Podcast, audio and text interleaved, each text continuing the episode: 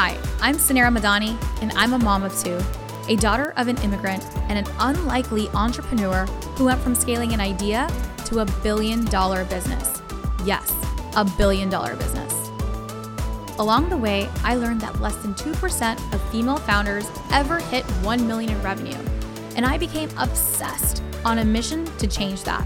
I believe that there is so much gatekeeping in business knowledge and that we as female entrepreneurs should be learning from other female founders and leaders who have broken the statistics.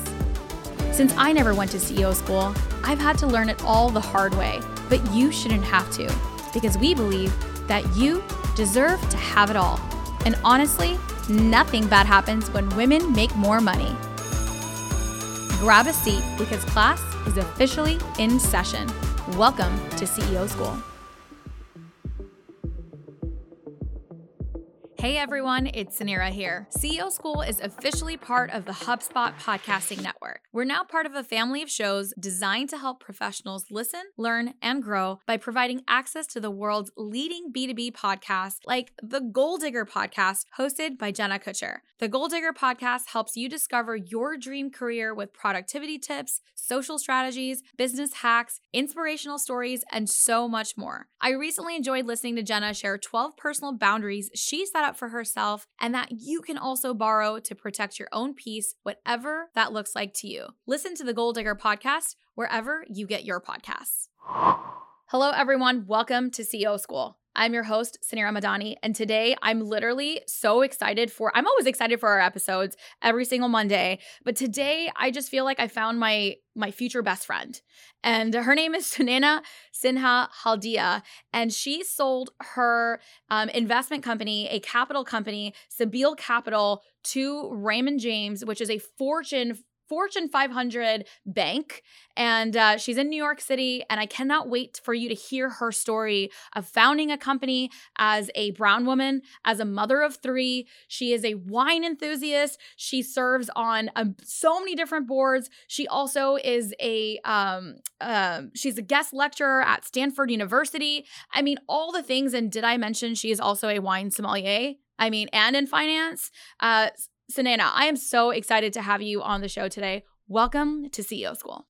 Thank you so much. I'm so excited to speak with you today.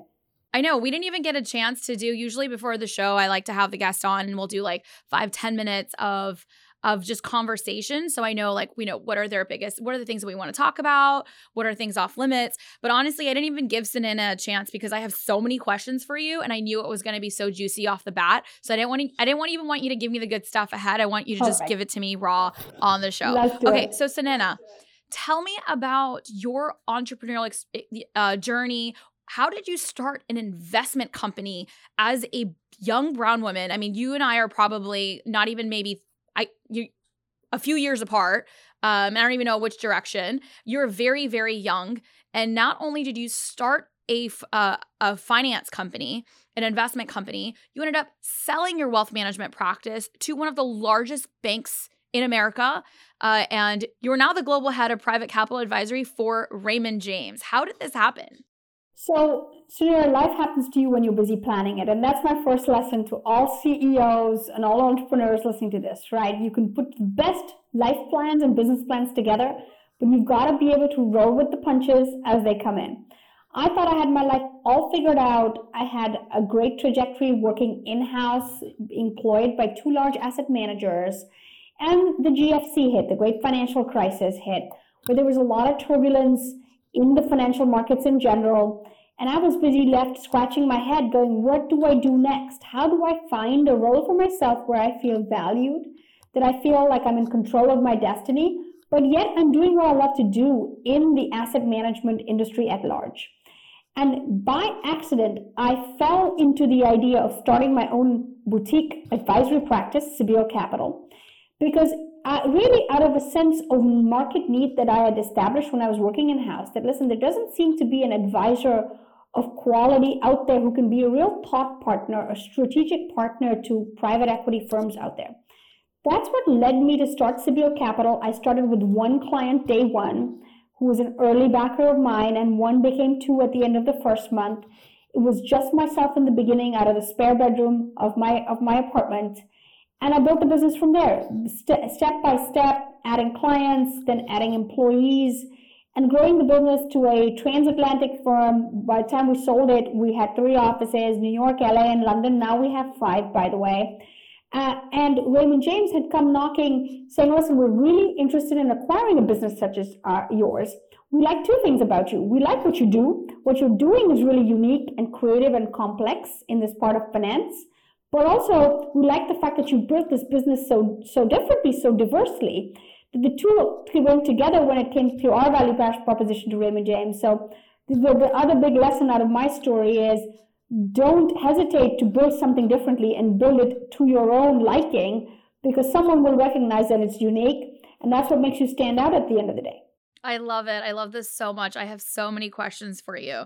I mean, what made you want to like you you know, you made it sound so simple that, you know, you got your first, you know, private equity client. You know, for those that don't know finance and private equity, um, and I know this very well, probably not as well as you, but I've been on the fundraising side of capital.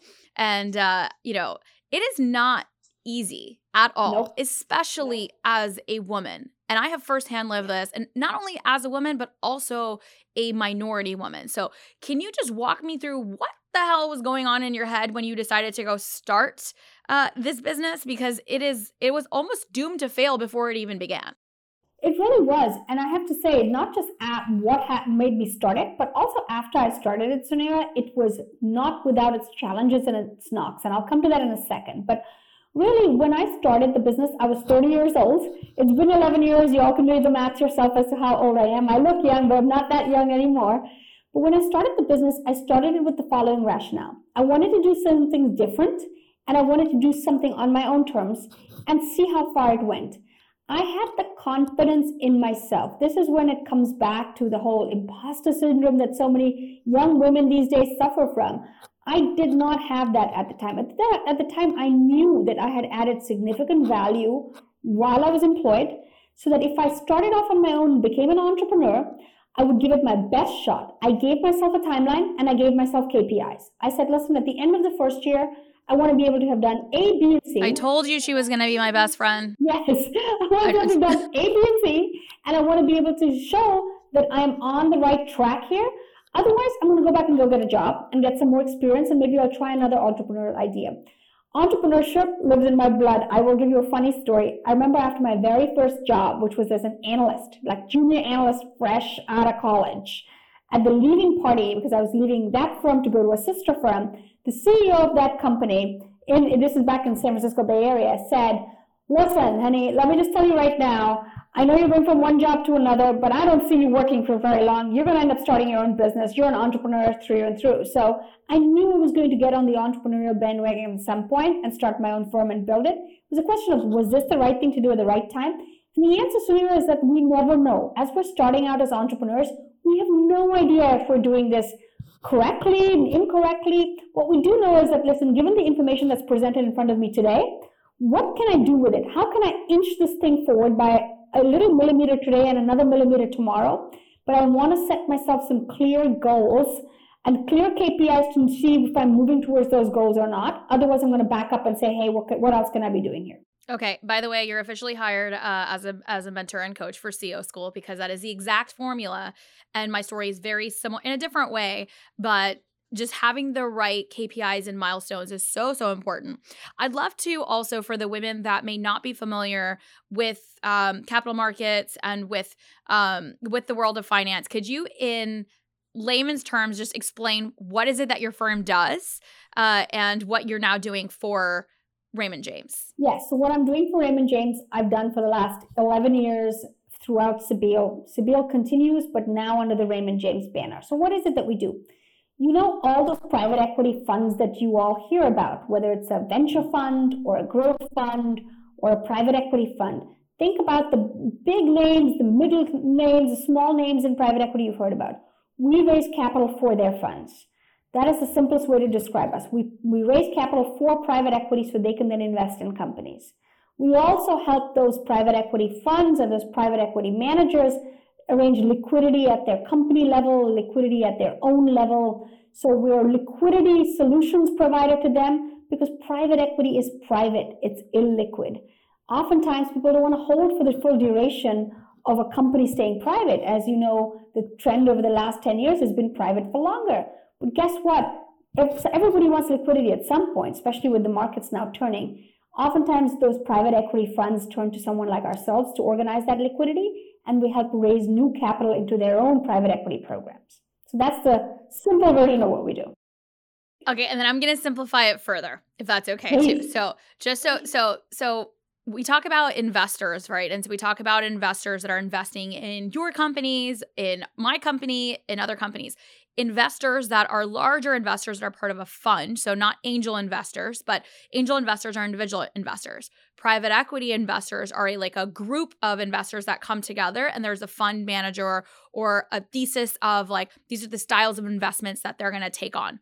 So, there's private equity that's what it's called so it's private capital it's not in the public market. Public market would be you know where you're able to buy stocks in a company um, but in the private equity market they're deploying their capital or the capital of their investors. So even private equity funds also have investors.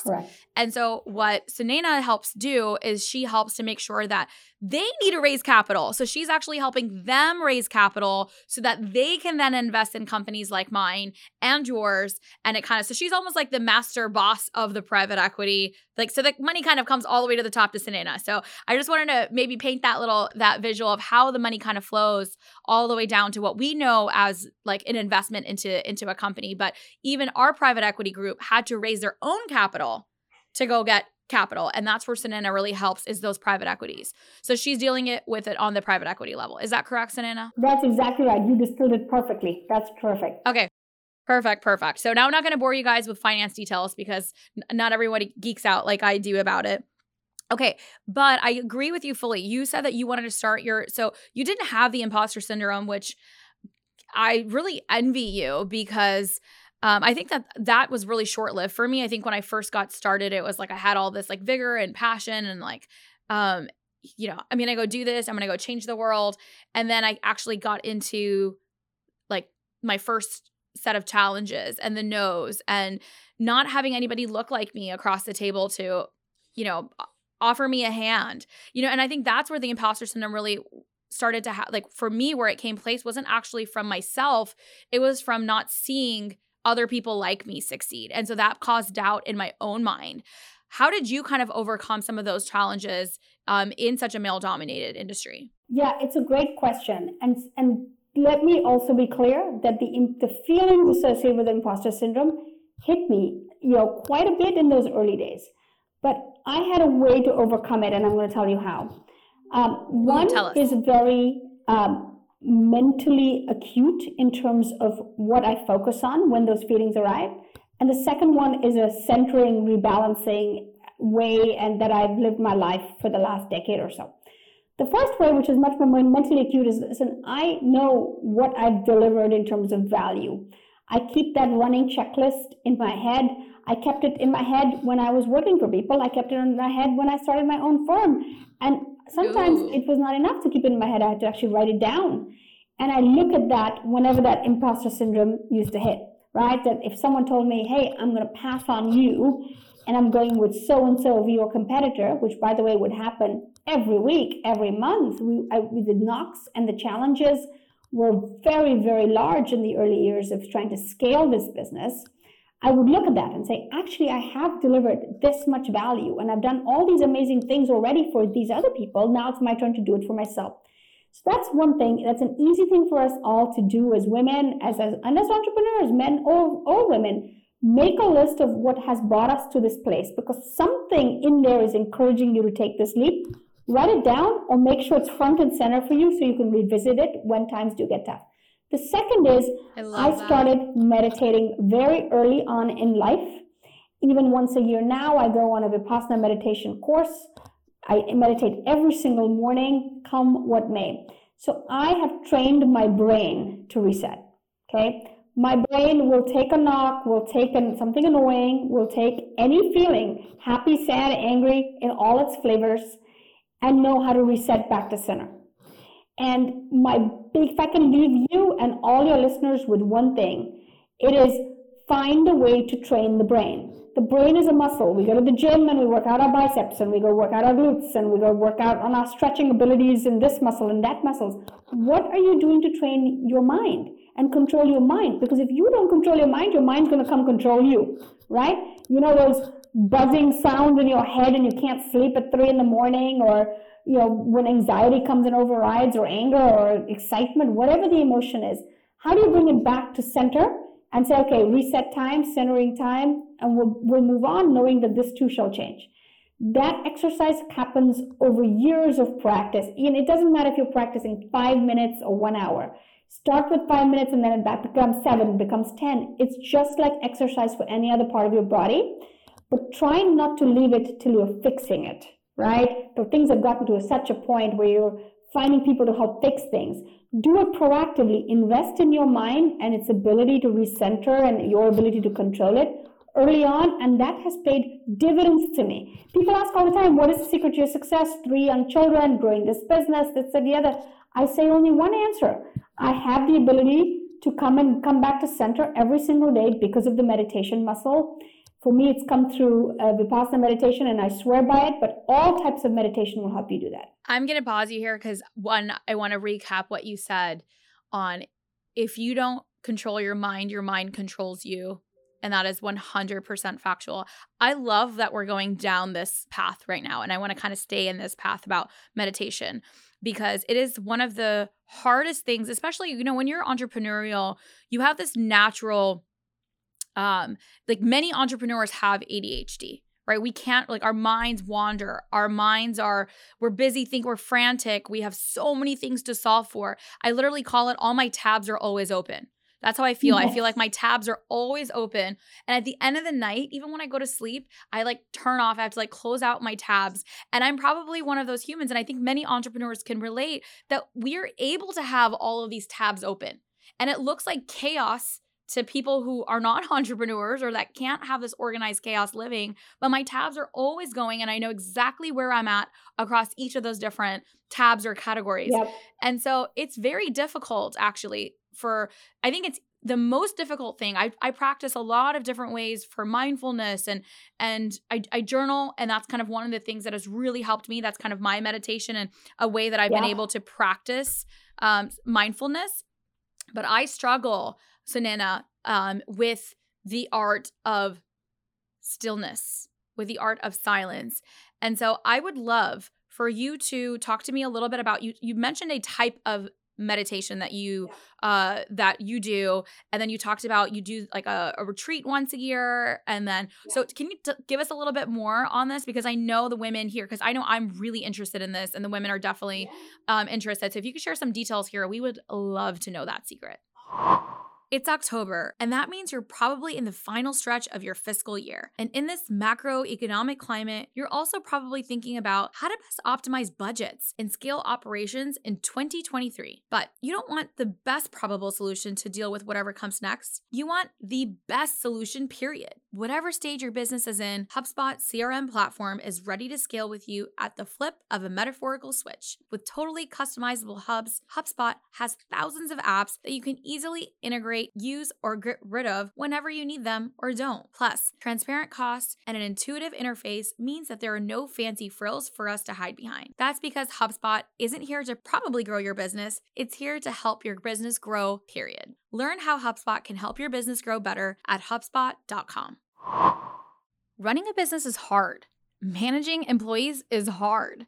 Getting customers through the door is even harder. But getting paid shouldn't have to be. This is where Stax Payments is here to help. As an intuitive platform for invoicing, recurring billing, in person, as well as online payments, Stax is a one stop hub to get you paid. What's even better?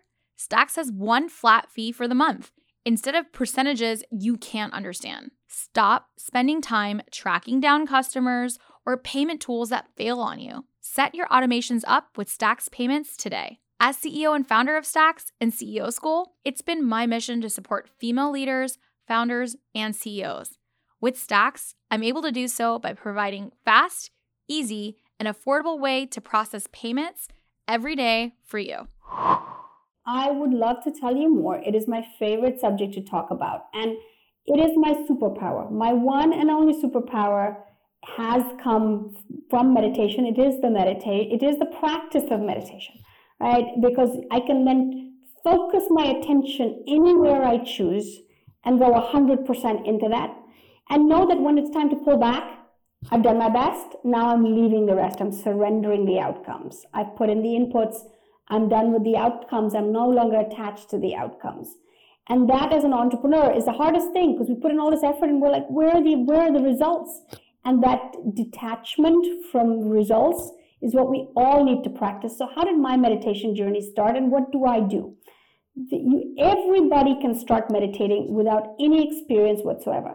The best way to start is go to a course. You can listen to apps, you can listen to online courses for sure but there's something about investing in yourself, and I do call it an investment in yourself because we're investing the time.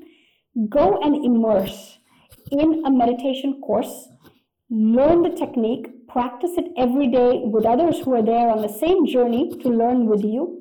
And then you come out with a muscle that at least knows how to do the exercise, right? And then you can practice it every day. If it gets weaker, you can go to another course. So the type of meditation course I attended um, to begin with is called Vipassana, spelled V-I-P-A-S-S-A-N-A. Totally free. They have 30 over 30 centers in the United States, all over the East Coast, Midwest, West Coast, all over Europe and Asia as well. You can you go. It is free to attend. You can give a donation at the end of your course, never in the beginning, and it's not even required for you to give a donation but they will teach you over the course of a week long meditation camp how to meditate from A, B, C, right? Literally like a toddler being taught letters for the first time. They'll teach you how to train the brain. And they'll teach you the technique from cradle to grave. So you come out of that course going, I know how to do this. So you go home and you sit down to meditate. If all you manage that day is seven minutes, no problem. Five or seven minutes is enough to start. And then you go longer. Hey, this week I'm going to try for eight minutes. You do that for three, four weeks. Hey, this week I'm going to try for nine minutes. Let me see if I can sit for 10 minutes. And you get your brain to be still and quiet using the technique they taught you for longer and longer periods of time.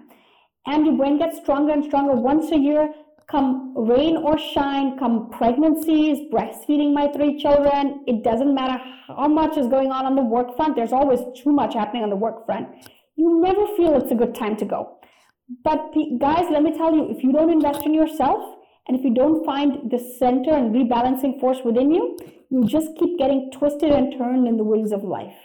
And so I make sure I go. I have a very I've supportive family who've seen the benefits the meditation has given me and are very supportive for me to go.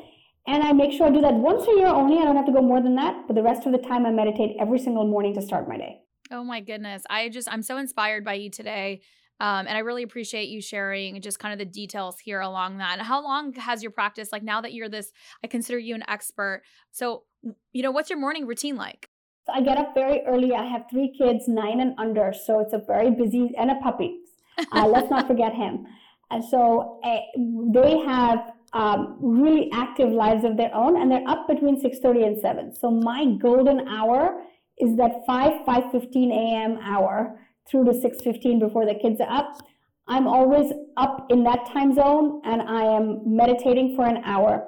It doesn't matter if I'm traveling. I travel a lot. I've got four offices in the US where I've got members of my team based. I travel across Europe and the world.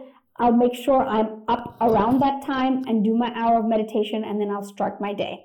Um, and then, of course, the morning is all about getting kids ready for school these days, getting them out the door, and usually and hopefully in one piece.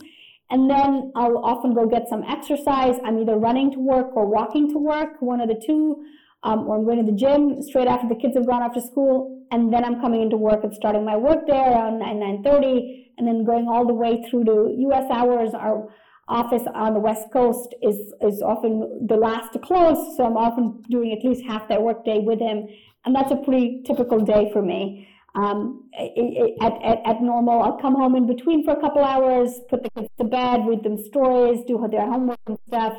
But that's a pretty full on day, as you can see. And it kind of starts with the meditation anchor in the beginning. I'm, uh, you know, just kudos to you and to all the working moms. I'm one myself, and I can really relate. I don't get that perfect golden hour in every um, every day, but um, if I do, it's definitely the best treat for myself that I give myself. And so it's like the biggest gift that I'm able to give myself. And just, you know, entrepreneurship isn't easy. Then, you know, having children and balancing it all is definitely not easy as well. What are your biggest, you know, um, tips for mothers out there that are entrepreneurs that are seeking to grow their businesses and really do want to have it all, right? I think that's something for me that I became really passionate around was I just because I want I wanted to be successful, but it was not in lieu of having a family. I wanted to have a family and also be successful in business.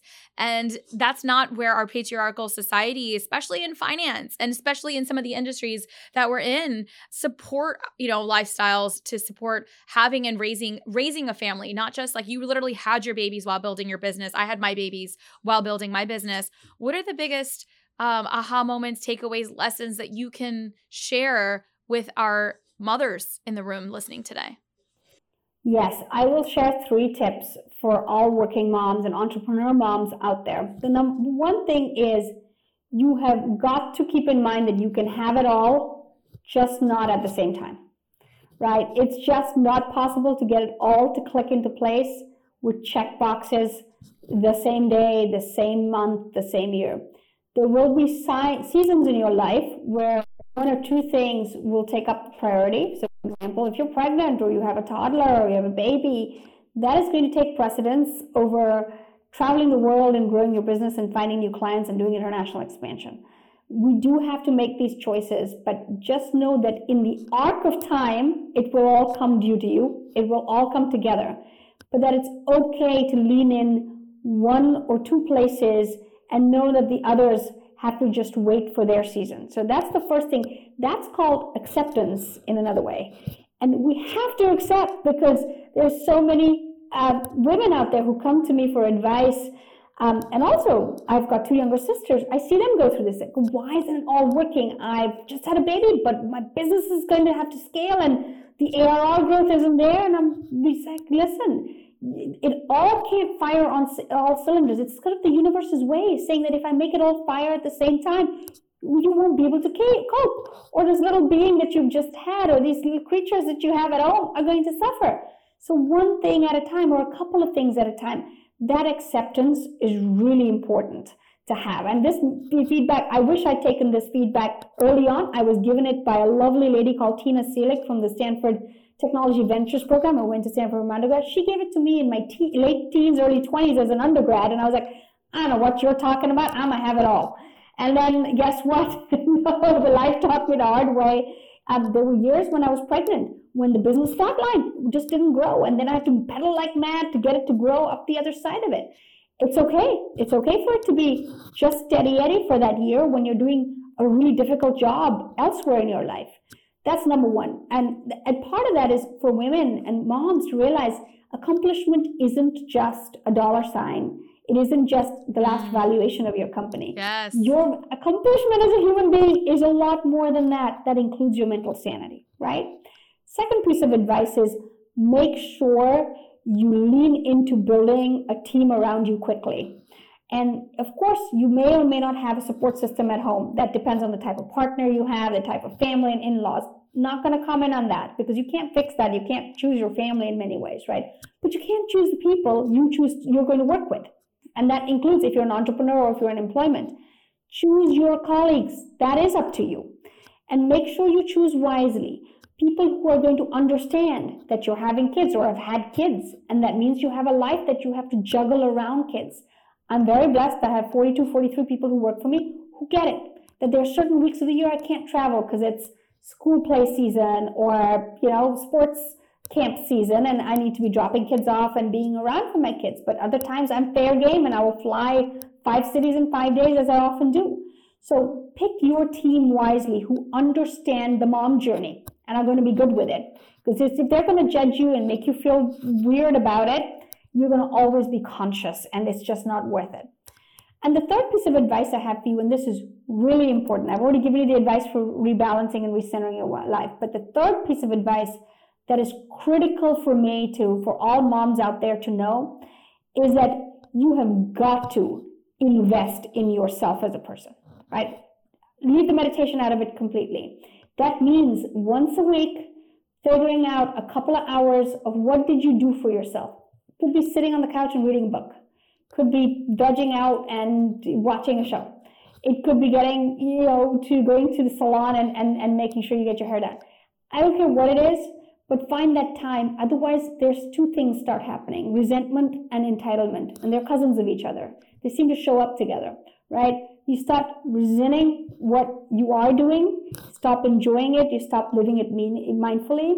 And then with it comes an entitlement of, I should be doing that, I should have that, I should.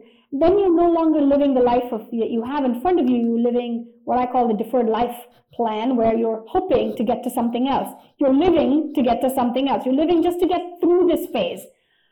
That's a very slippery slope. But guess what? That tomorrow doesn't come. That tomorrow has its own disappointments and challenges. So invest in yourself. Find ways of bringing yourself back to where you can recognize yourself again, however that may be for you. So you've got enough to give the next day.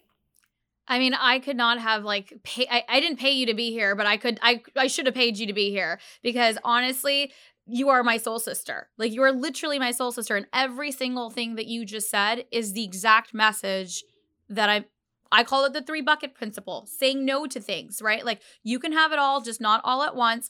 And you decide what all looks like for you in the categories that you want to define those. But we're not on a rat race right? And so there's so many things that you said that i'm like oh my god yes just keep this was just so this is just so um powerful.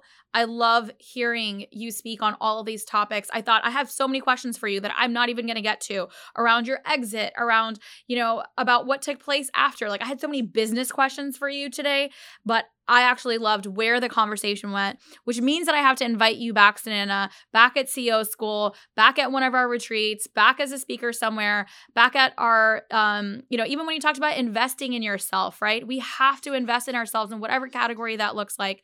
I um am just I'm just honored that you're here today. I feel like I really did. I knew we were going to be friends before I, I, looked, I read a little bit about you and I was like, she sounds very similar uh, to me. And then tell me about you being a wine sommelier because I that was like definitely on my list of things to ask. So forget oh business. Oh Let's talk about wine. Wine has ended up being my answer to golf.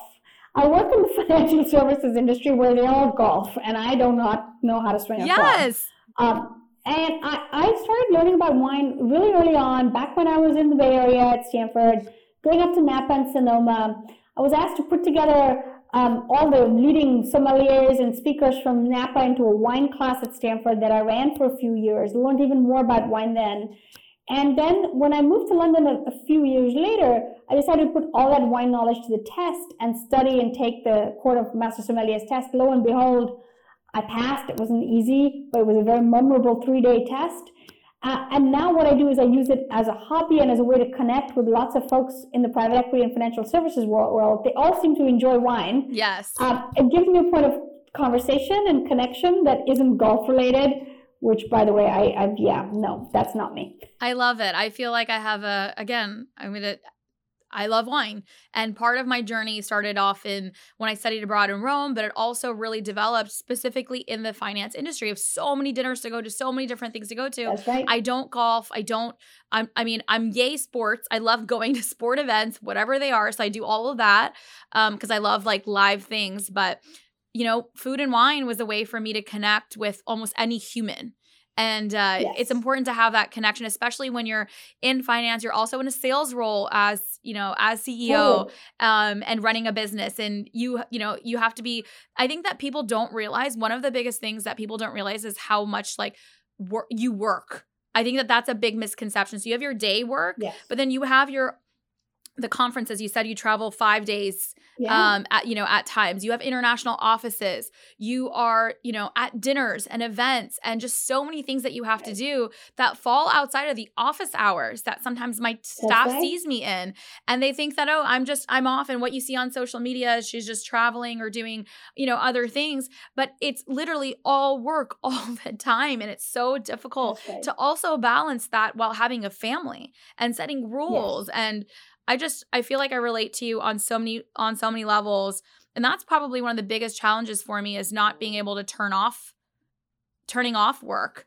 um, and having boundaries and having those things like I don't travel for more than two days away from my kids. But when I go West Coast and I'm in East Coast, I, I try to knock out as many meetings as I can so I don't have to go back to West Coast back and forth. And so it's just Correct. and then you're exhausted by the time you get home because you're like, oh my god, I did like seven meetings in a day, and now I took a red eye. I'm like, I'm dead. Yes, and then you still have to like get your kid to like crazy hat day in the morning and doctor's appointments Correct. and whatever. I'm like literally next week, and I think the biggest friend that I've made is organization. So as much as it's all like the chaotic.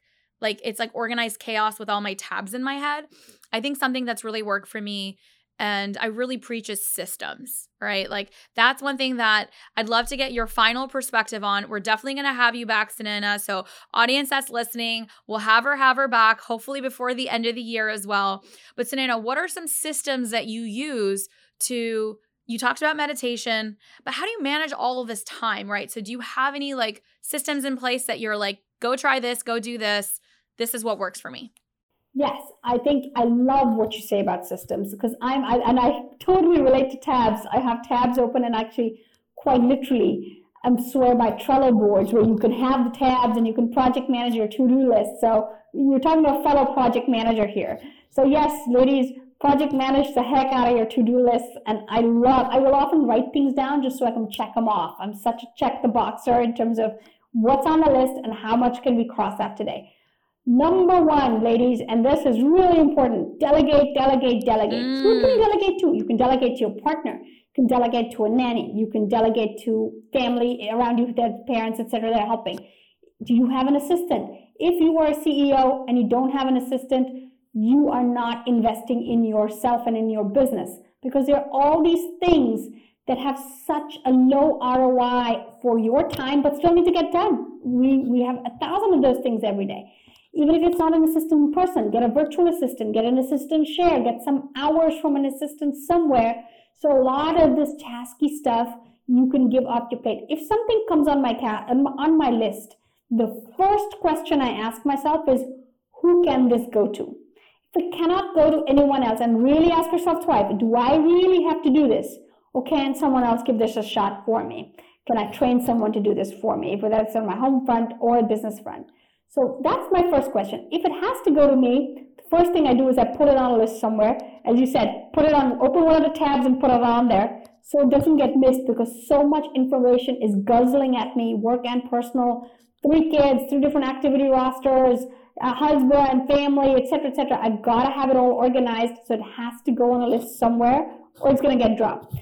If it stays on the list for more than three weeks, does it still need to get done? Right? So it's that two by two, that HBS two by two of the urgent importance, low, low urgency, low, low importance. I will often, once a month, look at my to do list and plot this stuff. What is urgent and important? That gets done first. What is important and not urgent? That gets done second. Then everything else, right? So if it's less important, but then urgent, who can do it? Can someone else do it if it's less important? And if it's low, low, maybe I don't have to do it at all. Maybe it just got added there because someone really wanted me to take care of it, but I just don't have the ability or the time or the inclination to do it. I have the biggest smile on my face because I literally did an entire module in our course. And I know my producer's looking at me because he's like, "We're over time, but this is such yeah, so yeah. good. We're gonna we're gonna go over here, okay, Carlos? We're gonna go over the honestly. I literally did an entire module on the scatter plotting of our like this is how you become the CEO of your life. We do this in business anyway, but we got to yes. do it in our life. Sunaina, this has just been I feel like I'm looking at a, a, a different mirror version of myself. I'm so excited to get to know you. Love I'm it. in New York City often. Um, I cannot wait to hopefully meet you in person next time I'm up. I'll probably be up in a couple weeks. I'm I'm usually there every eight weeks or so. I was actually there this weekend. Um, and so I'm always in New York. And if you're ever in Orlando, you have a friend here. And just on behalf of CEO School and all our listeners today, thank you so much for your incredible knowledge and time today. How can we support you? What's next in Sunaina's journey? and how can we support you? Where can we find more of you? What can we do to support you? You are so kind. You can support me by going back to point number one go meditate, find some rebalancing and recentering in your lives. It's as one thing you can take away from this conversation. It's that you can follow me on LinkedIn and search for my name at Sunaina Sinha, and you'll find me and follow me. And I share all my updates on there. I'm looking forward to sharing this podcast. Amazing. I can't wait. Thank you, Sunaina, for all your time today. And ladies, I hope you guys enjoy the show. If you did, screenshot this episode and share it with your social networks because that is how we grow. This is how we get this amazing message across. And I know everyone's got to hear this episode with Sunaina and my conversation. I feel like this was so impactful. What a power 35 minutes. And I cannot wait to have you back, Sunaina. And ladies, I will see you at our next Wind on Wednesday and with an amazing guest next Monday at CEO School. Running a business is hard. Managing employees is hard. Getting customers through the door is even harder. But getting paid shouldn't have to be. This is where Stax Payments is here to help. As an intuitive platform for invoicing, recurring billing, in person, as well as online payments, Stax is a one stop hub to get you paid. What's even better? Stax has one flat fee for the month instead of percentages you can't understand. Stop spending time tracking down customers or payment tools that fail on you. Set your automations up with Stax Payments today. As CEO and founder of Stax and CEO School, it's been my mission to support female leaders, founders, and CEOs. With Stax, I'm able to do so by providing fast, easy, and affordable way to process payments every day for you. Thank you for tuning into today's show. If you loved it, leave us a review. We are so proud to bring you authentic conversations, game changer expert guests, and valuable content on and offline. The best compliment you can give us is by screenshotting today's show and tagging us on Instagram at CEO School and at Suneera Madhani. We are obsessed with swag, so don't be surprised if we want to send you some. Thanks for tuning into class today, and remember, nothing bad happens when women make more money.